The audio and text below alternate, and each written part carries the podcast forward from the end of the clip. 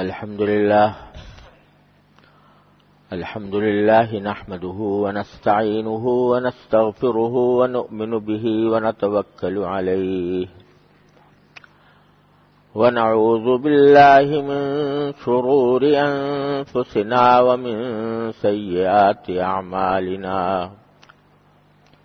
من يهده الله فلا مضل له ومن يضلله فلا هادي له.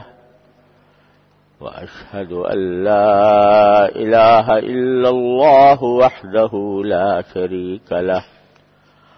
وأشهد أن سيدنا وسندنا ونبينا ومولانا محمدا عبده ورسوله. صلى الله تعالى عليه وعلى آله وصحبه وبارك وسلم وبارك وسلم تسليما كثيرا. أما بعد فأعوذ بالله من الشيطان الرجيم. بسم الله الرحمن الرحيم.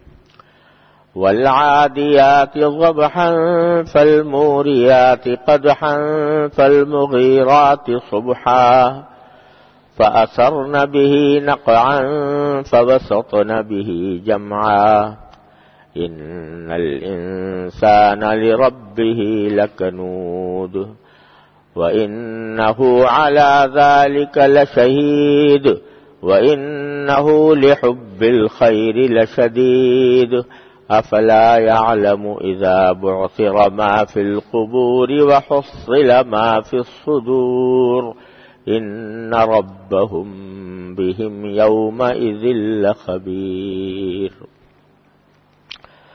آمنت بالله صدق الله مولانا العظيم وصدق رسوله النبي الكريم ونحن على ذلك من الشاهدين والشاكرين. والحمد لله رب العالمين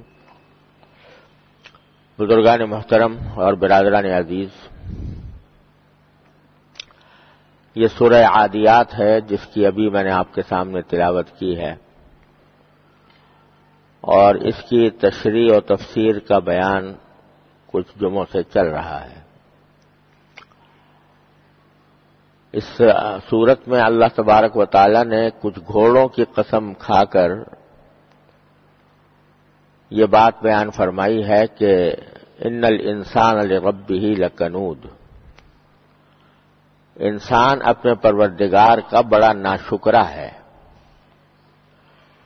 اللہ تبارک و تعالی کی نعمتوں کا جیسا شکر ادا کرنا چاہیے، ویسا ادا نہیں کرتا۔ اور یہ کہنے سے مقصود در حقیقت اس بات کی طرف توجہ دلانا ہے کہ بندے کو یہ طریقہ چھوڑنا چاہیے اور اللہ تعالی کا شکر گزار بننا چاہیے۔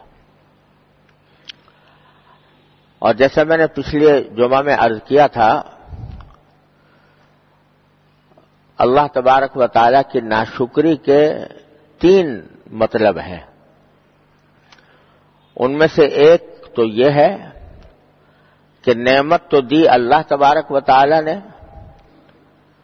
لیکن آدمی اللہ تعالی کے بجائے کسی اور کو اپنا معبود بنائے، اس کی تعظیم و تقدیس اور عبادت اس انداز میں کرے جیسی اللہ تعالیٰ کی کرنی چاہیے، جو کھلا شرک ہے۔ تو ایک تو ناشکری یہ ہے۔ جس کا بیان کچھ بقدر ضرورت پچھلے جمعہ میں عرض کیا تھا۔ دوسری ناشکری یہ ہے کہ اللہ تبارک و تعالی نے کوئی نعمت جو انسان کو دی ہے، وہ کسی خاص حکمت اور مسلحت کے لیے دی ہے، اس کی ضروریات کو پورا کرنے کے لیے دی ہے، اس کی مسلحتوں کو پورا کرنے کے لیے عطا فرمائی ہے۔ بندہ اس کام میں خرچ کرنے کے بجائے اس نعمت کو غلط کام میں خرچ کرے۔ ایسے کام میں خرچ کرے جو اللہ تبارک و تعالیٰ کے حکم کے خلاف ہے، اس کی نافرمانی ہے۔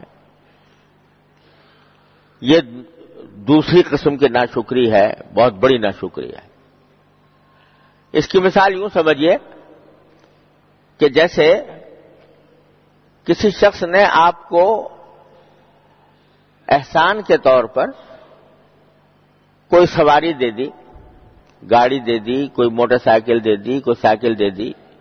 اور مقصد یہ ہے کہ اس سواری پر سوار ہو کر آپ اپنے ضروری کام انجام دیں۔ اگر آپ کہیں ملازم ہیں، دفتر پر جائیں، آپ دکاندار ہیں تو دکان پر جائیں، آئیں، اپنے عزیزوں سے ملیں، جلیں، وغیرہ۔ لیکن ساتھ ہی اس نے یہ بھی کہہ دیا کہ بھائی اس اس گاڑی کو ایک تو یہ کہ احتیاط کے ساتھ استعمال کرنا اور دوسرے یہ کہ ایسا نہ ہو کہ تم یہ میری بغاوت پر استعمال کرنا شروع کر دو۔ اب اگر اس شخص کی دی ہوئی اس گاڑی کو کوئی بندہ اپنے کاموں میں استعمال کرنے کے بجائے، ضروری کاموں میں استعمال کرنے کے بجائے، اس کے خلاف سازش میں استعمال کرنا شروع کر دے۔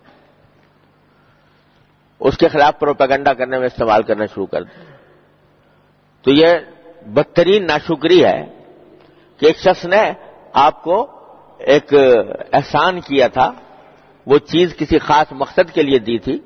آپ اس مقصد میں استعمال کرنے کے بجائے اس کو اس کے خلاف استعمال کر رہے ہیں، اس کی نافرمانی میں استعمال کر رہے ہیں، اس کے خلاف سازشیں کرنے میں استعمال کر رہے ہیں۔ تو یہ بہت بڑی ناشکری ہے، عظیم ناشکری ہے۔ تو اللہ تبارک و تعالی نے بھی جتنی نعمتیں ہمیں آتا فرمائی ہیں، وہ ساری نعمتیں ایسی ہیں کہ ان کو اس لیے دیا گیا ہے تاکہ ہم اپنی ضروریات میں استعمال کریں اور اپنی مسلاتوں کے لیے استعمال کریں۔ لیکن کچھ پابندیاں اللہ تبارک بتانے نے لگا دی ہیں کہ بھائی فلاں فلاں کام میں اس کو استعمال نہیں کرنا۔ اب اگر اس میں استعمال کر رہا ہے کوئی بندہ تو اس نعمت کی ناشکری کر رہا ہے۔ اس کی مثال یہ ہے کہ آنکھ دی ہے اللہ تبارک و تعالیٰ نے دیکھنے کے لیے۔ اس لیے دی ہے تاکہ تم اپنی حاجتیں اس سے پوری کرو۔ اتنی عظیم نعمت تمہیں عطا فرمائی ہے۔ اور اس کی قدر ہمیں اس لیے معلوم نہیں ہوتی کہ مفت مل گئی ہے اور بغیر کسی تکلیف کے مل گئی ہے۔ اس شخص سے اس کی قدر پوچھو جس کے پاس یہ نعمت نہیں ہے۔ نابینا ہے۔ یا آنکھ میں کوئی تکلیف ہو گئی ہے اور اس کی وجہ سے اسے فائدہ نہیں اٹھا پاتا، تو اس سے پوچھو کہ ساری دنیا کی دولت خرچ کر کے بھی اگر اس کو بینائی واپس مل جائے، تو وہ اس کو غنیمت سمجھے گا۔ اللہ تبارک و تعالیٰ نے یہ نعمت ہمیں مفت دے رکھی ہے۔ دن رات ہم اس سے فائدہ اٹھا رہے ہیں۔ اس لیے دی ہے تاکہ ہم اپنی ضروریات پوری کریں، اپنی مسلاتوں میں استعمال کریں۔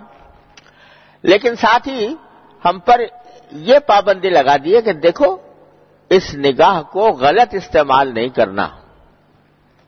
یعنی ایسے کاموں میں استعمال نہیں کرنا کہ جو اللہ تبارک و تعالیٰ کو ناپسند ہے۔ یا اللہ تبارک و تعالیٰ نے اس کو منع کیا ہے۔ مثال کے طور پر اگر اس آنکھ کو استعمال کیا جائے، کسی نامحرم کو لذت کے ساتھ لذت حاصل کرنے کے لیے دیکھنے کی خاطر تو یہ نگاہ کا بدترین استعمال ہے۔ یہ بہت بڑی ناشکری اور نافرمانی ہے اللہ تبارک و تعالیٰ کی کہ اس نے تو نعمت اپنے فضل و کرم سے مفت دے دی تھی اور اس کام میں تم استعمال کر رہے ہو کہ جس کام کو اللہ تبارک و تعالی نے منع کیا ہے۔ تو یہ اتنی بڑی ناشکری ہے کہ اللہ بچائے اس کے اوپر اللہ تعالیٰ جتنی بھی سزا دے کم ہے۔ ایک حدیث میں آتا ہے کہ نبی کریم سرود عالم صلی اللہ علیہ وسلم سے مروی ہے کہ آپ نے فرمایا کہ جب کوئی شخص گھر میں آئے اور اپنے اپنی بیوی کو محبت کی نگاہ سے دیکھے اور بیوی شوہر کو محبت کی نگاہ سے دیکھے تو اللہ تبارک و تعالیٰ دونوں کو رحمت کی نگاہ سے دیکھتے ہیں۔ اب یہ نگاہ اس لیے اللہ تعالیٰ نے اجازت دی ہے، تمہارے لیے ایک جائز راستہ ہے، تمہارے لیے ایک بہترین راستہ ہے کہ اس کے سے تم اپنی خواہش بھی پوری کر سکتے ہو، اپنی ضرورت بھی پوری کر سکتے ہو اور ساتھ ساتھ اللہ تبارک و تعالی کی رحمت کے سزاوار بھی ہو سکتے ہو۔ تو یہ نگاہ کا صحیح استعمال ہے۔ لیکن اگر یہی نگاہ کسی نامحرم پر لذت لینے کی غرض سے ڈالی جائے تو یہی نگاہ کا وہ غلط استعمال ہے کہ جس کو حدیث میں فرمایا گیا کہ آنکھوں کا زنا یہ دیکھنا ہے۔ آنکھوں کا زنا ہے یہ کہ کسی نامحرم پر نزت حاصل کرنے کے لیے نظر ڈالی جائے۔ اور انسان ذرا تھوڑا سا یہ سوچ لے کہ اگر میں جس میں اگر فرض کرو یہ کام کر رہا ہوں، کسی نامحرم کو لذت لینے کے لیے شہوت کی نگاہ سے دیکھ رہا ہوں، اگر فرض کرو کوئی دوسرا شخص میری بیوی کو اس طرح دیکھے، میری بہن کو دیکھے، میری ماں کو دیکھے، تو مجھ پر کیا گزرے گی؟ اگر کسی انسان کو یہ پتہ چل جائے کہ دوسرا شخص اس کی بیوی کو، اس کی بہن کو، اس کی بیٹی کو، اس کی ماں کو بری نگاہ سے دیکھ رہا ہے تو اس کے دل پر کیا گزرے گی؟ اور وہ ایسے شخص کا منہ نوچنے کو تیار ہو جائے گا۔ اگر ذرہ برابر بھی اس میں غیرت ہے تو اس کو منہ نوچنے کو تیار ہو جائے گا۔ تو جب میں اپنے لیے یہ بات پسند نہیں کرتا کہ میری بیوی کو، میری بہن کو، میری ماں کو، میری بیٹی کو کوئی بری نگاہ سے دیکھے تو میں کیا دوسرے کی بیٹی بیٹی کو، دوسرے کی بیوی کو، دوسرے کی بہن کو، دوسرے کی ماں کو اس غلط نگاہ سے دیکھوں؟ یہ کتنی بڑی زلالت ہے، کتنی بڑی کمینگی ہے۔ آدمی اس بات پر غور کرے۔ قربان جائیے نبی کریم سرور دو عالم صلی اللہ علیہ وسلم کے۔ آپ کے بارے میں ایک حدیث میں آتا ہے۔ کہ آپ کے پاس ایک صاحب تشریف حاضر ہوئے اور انہوں نے آ کر ارض کیا کہ یا رسول اللہ، آپ کے دین میں جتنے بھی احکام ہیں، میں ان سب کو دل سے تسلیم کرتا ہوں۔ اور نہ صرف تسلیم کرتا ہوں، بلکہ وعدہ کرتا ہوں کہ ان کے اوپر مکمل عمل کروں گا۔ لیکن ایک عمل ایسا ہے جسے میں چھوڑ نہیں سکتا۔ اور میں کسی بھی قیمت پر اسے چھوڑنے کو تیار نہیں ہوں۔ اور وہ ہے زنا۔ زب اللہ میں زنا کاری کا عادی ہوں اور یہ لت مجھے ایسی لگی ہوئی ہے کہ میں اس کو چھوڑ نہیں سکتا۔ لہذا مجھے آپ اس کی اجازت دے دیجیے اب ذرا اندازہ لگائیے کہ نبی کریم سرورت عالم صلی اللہ علیہ وسلم سے اجازت مانگ رہا ہے۔ کس کام کی؟ وہ کام جس کو ساری دنیا کے مذاہب گناہ سمجھتے ہیں، بدترین گناہ سمجھتے ہیں۔ نوکان فاحشن فاحشتم و سا سبیرا قرآن کریم جس کو کہتا ہے۔ بدترین گناہ کا کام ہے۔ اس کی اجازت کس سے مانگ رہے ہیں؟ اس سید الاولین والآخرین صلی اللہ علیہ وسلم سے جس کی عفت و عصمت کے آگے فرشتے بھی شرمائے۔ ان سے پوچھ رہے ہیں کہ مجھے زنا کرنے کی اجازت دے دی۔ کوئی دوسرا ہوتا تو غصے میں آ جاتا، ڈانٹ ڈپٹ کرتا، اس کو ہو سکتا ہے کچھ ماری بیٹھتا کہ تم کیا پوچھ رہے ہو، کیا کس چیز کی اجازت مانگ رہے ہو مجھ سے؟ لیکن یہ رحمت اللہ عالمین صلی اللہ علیہ وسلم تھے۔ آپ نے اس شخص کے کندھے پر ہاتھ رکھا۔ جانتے تھے کہ یہ شخص یہ شخص اپنے طور پر وفادار ہے، مسلمان ہے اور اللہ تبارک و تعالیٰ کا بندہ ہے، اپنی بندگی کا اقرار بھی کر رہا ہے۔ ایک غلط عادت میں پھنسا ہوا ہے۔ تو یہ اس لیے اس کو سختی کے بجائے نرمی کی ضرورت ہے۔ تو سرکار دو عالم صلی اللہ علیہ وسلم نے اس کے کندھے پر ہاتھ رکھا اور کہا کہ آؤ میرے ساتھ۔ اور خلوت میں جا کر اس سے پوچھا کہ تمہیں جو یہ کام کرنے کی لت پڑی ہوئی ہے، یہ شوق ہوا ہوا ہے، یہ بتاؤ کہ اگر کوئی دوسرا شخص تمہاری ماں کے ساتھ یہ کام کرے اور تم سے اجازت مانگے کہ میں تمہاری ماں کے ساتھ میرا بہت دل چاہ رہا ہے اور میرا اب بس نہیں چل رہا ہے۔ تم مجھے اپنی ماں کے ساتھ یہ کام کرنے کا اجازت دے دو۔ کیا اجازت دو گے؟ ایک دم سے اس کے اوپر ایک لرزہ سا تاری ہوا۔ اس نے کہا کہ یا رسول اللہ، اس کو تو میں اجازت نہیں دوں گا۔ کہا کہ اچھا کوئی تمہاری، تم سے یہ کہے کہ بھائی میں زناکاری کا عادی ہوں۔ اور یہ عمل مجھ سے نہیں چھوٹتا، تو کیا میں وہ تم سے کہے کہ میں تمہاری بہن کے ساتھ یہ معاملہ کرنا چاہتا ہوں۔ کیا اجازت دو گے؟ اس نے کہا، نہیں یا رسول اللہ۔ کہا کہ اچھا کوئی تمہاری بیٹی کے ساتھ یہ معاملہ کرنا چاہے اور تم سے اجازت مانگے، تو کیا اجازت دو گے؟ کہا کہ نہیں یا رسول اللہ۔ کہا کہ جب تم دوسروں کو اجازت دینے کو تیار نہیں ہو کہ تمہاری ماں، تمہاری بیٹی، تمہاری بہن کے ساتھ یہ معاملہ کرے تو کیا تم یہ چاہتے ہو کہ دوسروں کی کسی ایسی عورت کے ساتھ جو کسی نہ کسی کی ماں ہوگی، کسی نہ کی بہن ہوگی، کسی نہ کسی کی بیٹی ہوگی، اس کے ساتھ تم یہ کام کرنا چاہتے ہو اور اس کی اجازت مانگتے ہو؟ کہا کہ رسول اللہ، بات سمجھ میں آ گئی۔ اور میں توبہ کرتا ہوں۔ آج کے بعد یہ عمل نہیں کروں گا۔ اس طرح نبی کریم سرود عالم صلی اللہ علیہ وسلم نے اس کو اس عمل سے باز رکھا۔ تو ایک ایسی بات سمجھا دی سرکار دو عالم صلی اللہ علیہ وسلم نے جو ہم سب کے لیے ایک مثال راہ ہے کہ یہ کام جو ہم بد نظری کا کرتے ہیں، کہ نگاہ کو غلط استعمال کرنے کا کرتے ہیں، اس کے بارے میں یہ سوچ لو کہ کوئی دوسرا شخص اگر ہماری کسی عورت کے ساتھ یہ کام کر رہا ہو تو ہم کو اس کو کس طرح اجازت دیں گے؟ یہ نگاہ کا بدترین استعمال ہے اور نگاہ کی نعمت کی بدترین ناشکری ہے۔ اس کو اگر آدمی یہ سمجھے، بعض لوگ یہ سمجھتے ہیں کہ وہ ہمارے قابو سے باہر ہے ہم بالکل مغلوب ہو جاتے ہیں اپنے جذبات سے، اپنے خواہشات سے، ہم پر ہمارا قابو نہیں رہتا۔ یہ سب شیطان کا دھوکہ ہے، اور نفس اور شیطان کا دھوکہ ہے۔ ایک مرتبہ آدمی عزم کر لے اللہ تعالیٰ کے بھروسے پر، اور اس عزم کے بعد اللہ تعالیٰ سے مانگے کہ یا اللہ میں نے اپنی طرف سے عزم کر لیا ہے، لیکن میں آپ کی توفیق کے بغیر اس عدم پقائم نہیں رہ سکتا۔ اپنے فضل و کرم سے مجھے اس پر ثابت قدم ہی عطا فرمائیے۔ تو اللہ تعالیٰ عطا فرماتے ہیں۔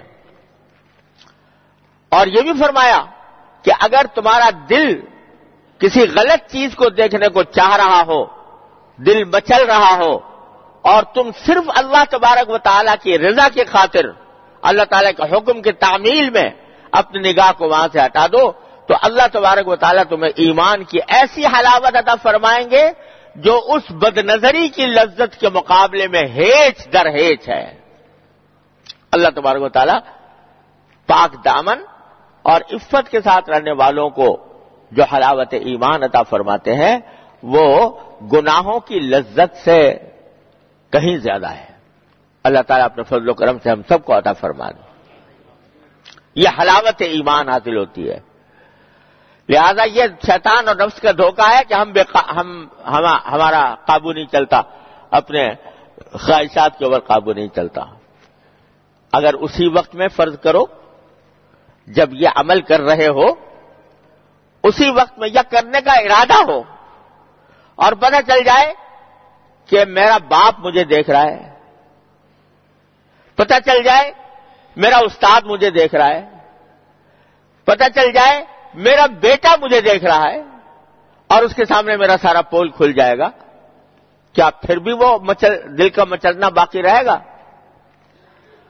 یقیناً فوراً اور کوئی راستہ نہیں ہوگا سوائے اس کے کہ نگاہ کو ہٹا لے وہاں سے۔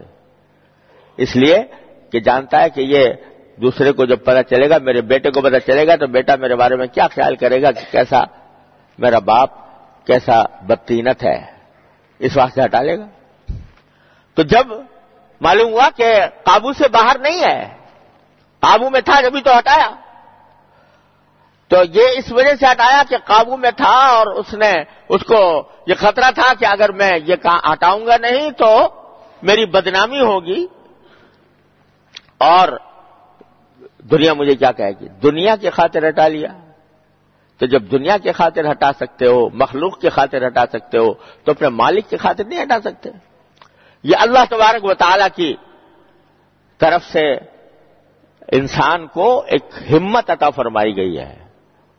اس ہمت سے وہ بڑے سے بڑا کام کر لیتا ہے اور بڑے سے بڑے کام سے رک جاتا ہے۔ اللہ تبارک و تعالیٰ نے ہر انسان کو ہمت ادا فرمائی۔ اس ہمت کو استعمال کرو اور اس ہمت کو استعمال کر کے اپنے آپ کو بچاؤ تو تاکہ اللہ تعالیٰ کی دی ہوئی اس ناشکری کا وبال تمہارے اوپر نہ آئے۔ کہ ان الانسان اللہ تعالیٰ یہ فرمایا کہ ان الانسان ربی ہی لکنود، کہ انسان تو اپنے پروردگار کا بڑا نا شکرا ہے۔ یہ ایک آنکھ کی میں نے مثال دی۔ کان ہے، زبان ہے، یہ کیا ہے؟ اللہ تبارک و تعالیٰ کی دی ہوئی نعمتیں ہیں۔ زبان جب سے بچہ بولنا سیکھتا ہے، اس وقت سے لے کر مرتے دم تک یہ اللہ تعالیٰ کی دی ہوئی مشین چل رہی ہے۔ اس کو چلانے کے لیے کوئی سوئچ آن نہیں کرنا پڑتا۔ اس کو چلانے کے لیے کوئی سروس کی ضرورت نہیں ہوتی۔ اور اللہ تبارک و تعالیٰ نے یہ دے رکھی ہے۔ جن کو یہ نعمت نصیب نہیں ہے، ان سے پوچھو۔ جن کو بولنے کی طاقت نہیں ہے، گونگے ہیں۔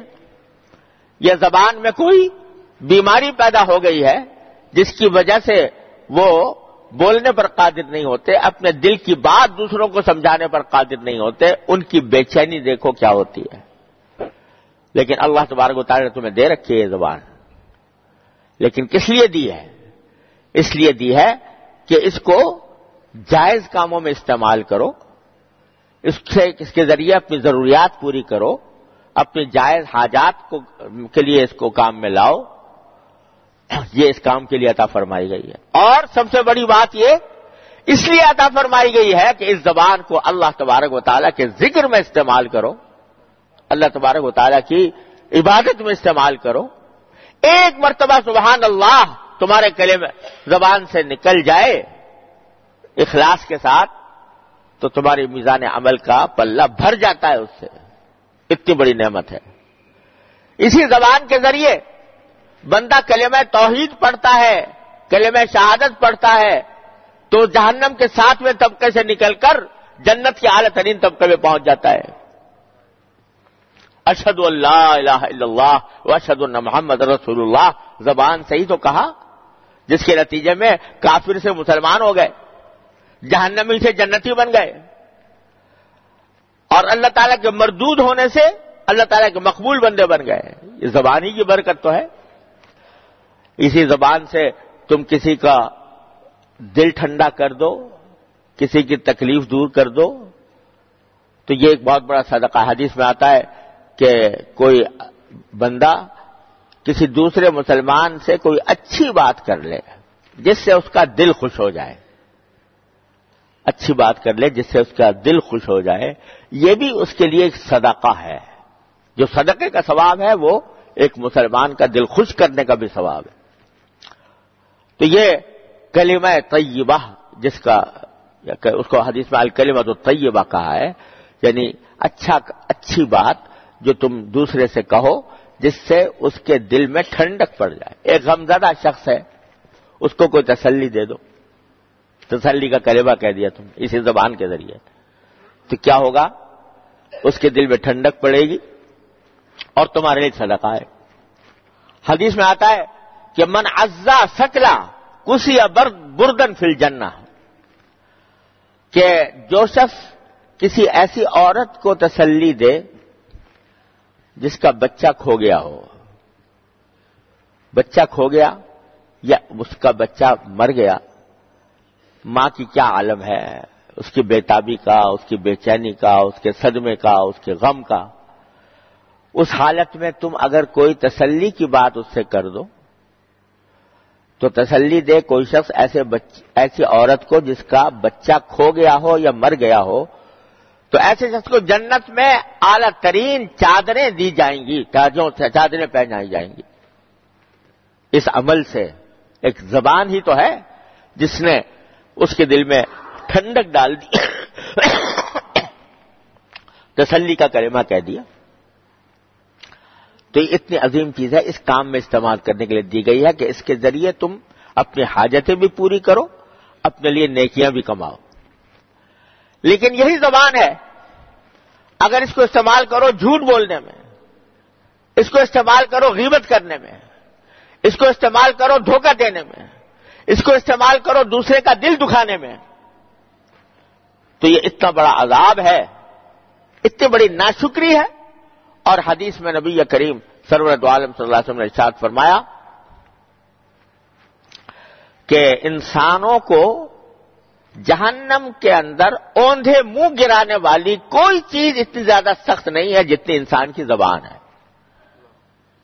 یعنی انسان جہنم میں جانے والے انسان بہت بڑی تعداد ان کی وہ ہوگی جو انہوں نے اپنے زبان کو غلط استعمال کیا، جھوٹ بولا، دھوکہ دیا، فریب کیا، غیبتیں کی دوسروں پر غلط سلط الزام لگائے، بہتان تراشی کی، دلوں کا دوسرے کا دل دکھایا، ناحق دل دکھایا، اس کے نتیجے میں جہنم میں اوندھے منہ گرا دیا جائے گا ایسے آدمی تو یہی نعمت ہے، اس کا ایک صحیح استعمال ہے، اگر صحیح استعمال کر رہے ہو اس کو، تو اس نعمت کا شکر ہے۔ اور اگر اس کو غلط استعمال کر رہے ہو، غلط کاموں میں استعمال کر رہے ہو، ناجائز کاموں میں استعمال کر رہے ہو، تو اس نعمت کا غلط استعمال ہے اور اس نعمت کی بدترین ناشکری ہے۔ اللہ تبارک و تعالیٰ اس کی طرف بھی توجہ دلا رہے ان الانسان رب ہی لکنود انسان اپنے پروردگار کا بڑا ناشکرہ ہے کہ اس کی دی ہوئی نعمتوں کو غلط استعمال کرتا ہے، ناجائز کاموں میں استعمال کرتا ہے۔ یہ دوسری، دوسرے معنی ہے ناشکرے ہونے کے۔ اللہ تبارک و تعالیٰ اپنے فضل و کرم سے، اپنی رحمت سے ہم سب کو اس ناشکری سے محفوظ رکھے اور ان نعمتوں کا صحیح شکر ادا کرنے کی توفیق عطا فرمائے۔ باقی مزید اس کے بارے میں تفصیل اللہ تعالی نے زندگی دی تو آئندہ کسی بیان میں عرض کروں گا۔ باخر دعوانا الحمد للہ رب العالمین۔